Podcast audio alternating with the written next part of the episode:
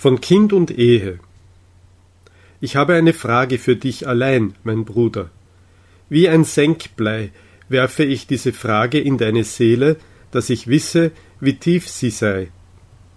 Du bist jung und wünschest dir Kind und Ehe. Aber ich frage dich, bist du ein Mensch, der ein Kind sich wünschen darf? Bist du der Siegreiche, der Selbstbezwinger, der Gebieter der Sinne, der Herr der Tugenden. Also frage ich dich. Oder redet aus deinem Wunsche das Tier und die Notdurft, oder Vereinsamung, oder Unfriede mit dir? Ich will, dass dein Sieg und deine Freiheit sich nach einem Kinde sehne. Lebendige Denkmale sollst du bauen deinem Siege und deiner Befreiung. Über dich sollst du hinausbauen, aber erst musst du mir selber gebaut sein, rechtwinklig an Leib und Seele. Nicht nur fort sollst du dich pflanzen, sondern hinauf. Dazu helfe dir der Garten der Ehe. Einen höheren Leib sollst du schaffen, eine erste Bewegung, ein aus sich rollendes Rad, einen Schaffenden sollst du schaffen. Ehe, so heiße ich den Willen zu zweien, das eine zu schaffen, das mehr ist, als die es schufen.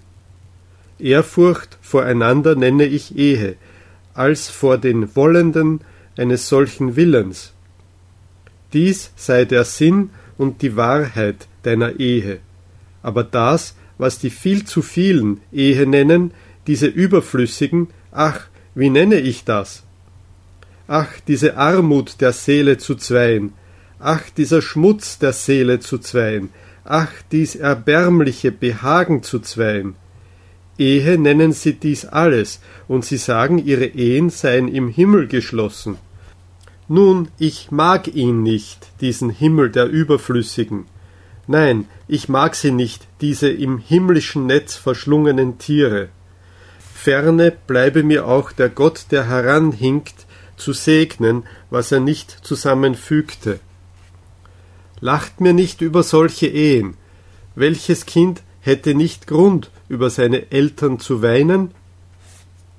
Würdig schien mir dieser Mann und reif für den Sinn der Erde, aber als ich sein Weib sah, schien mir die Erde ein Haus für Unsinnige. Ja, ich wollte, dass die Erde in Krämpfen bebte, wenn sich ein Heiliger und eine Gans miteinander paaren. Dieser ging wie ein Held auf Wahrheiten aus, und endlich erbeutete er sich eine kleine geputzte Lüge. Seine Ehe nennt er's. Jener war spröde im Verkehr und wählte wählerisch, aber mit einem Male verdarb er für alle Male seine Gesellschaft. Seine Ehe nennt er's. Jener war spröde im Verkehre und wählte wählerisch, aber mit einem Male wurde er die Magd eines Weibes, und nun täte es Not, dass er darüber noch zum Engel werde. Sorgsam fand ich jetzt alle Käufer, und alle haben listige Augen, aber seine Frau kauft auch der listigste noch im Sack. Viele kurze Torheiten, das heißt bei euch Liebe, und eure Ehe macht vielen kurzen Torheiten ein Ende, als eine lange Dummheit. Eure Liebe zum Weibe und des Weibes Liebe zum Manne, ach, möchte sie doch Mitleiden sein, mit leidenden und verhüllten Göttern. Aber zumeist erraten zwei Tiere einander. Aber auch noch eure beste Liebe ist nur ein verzücktes Gleichnis und eine schmerzhafte Glut.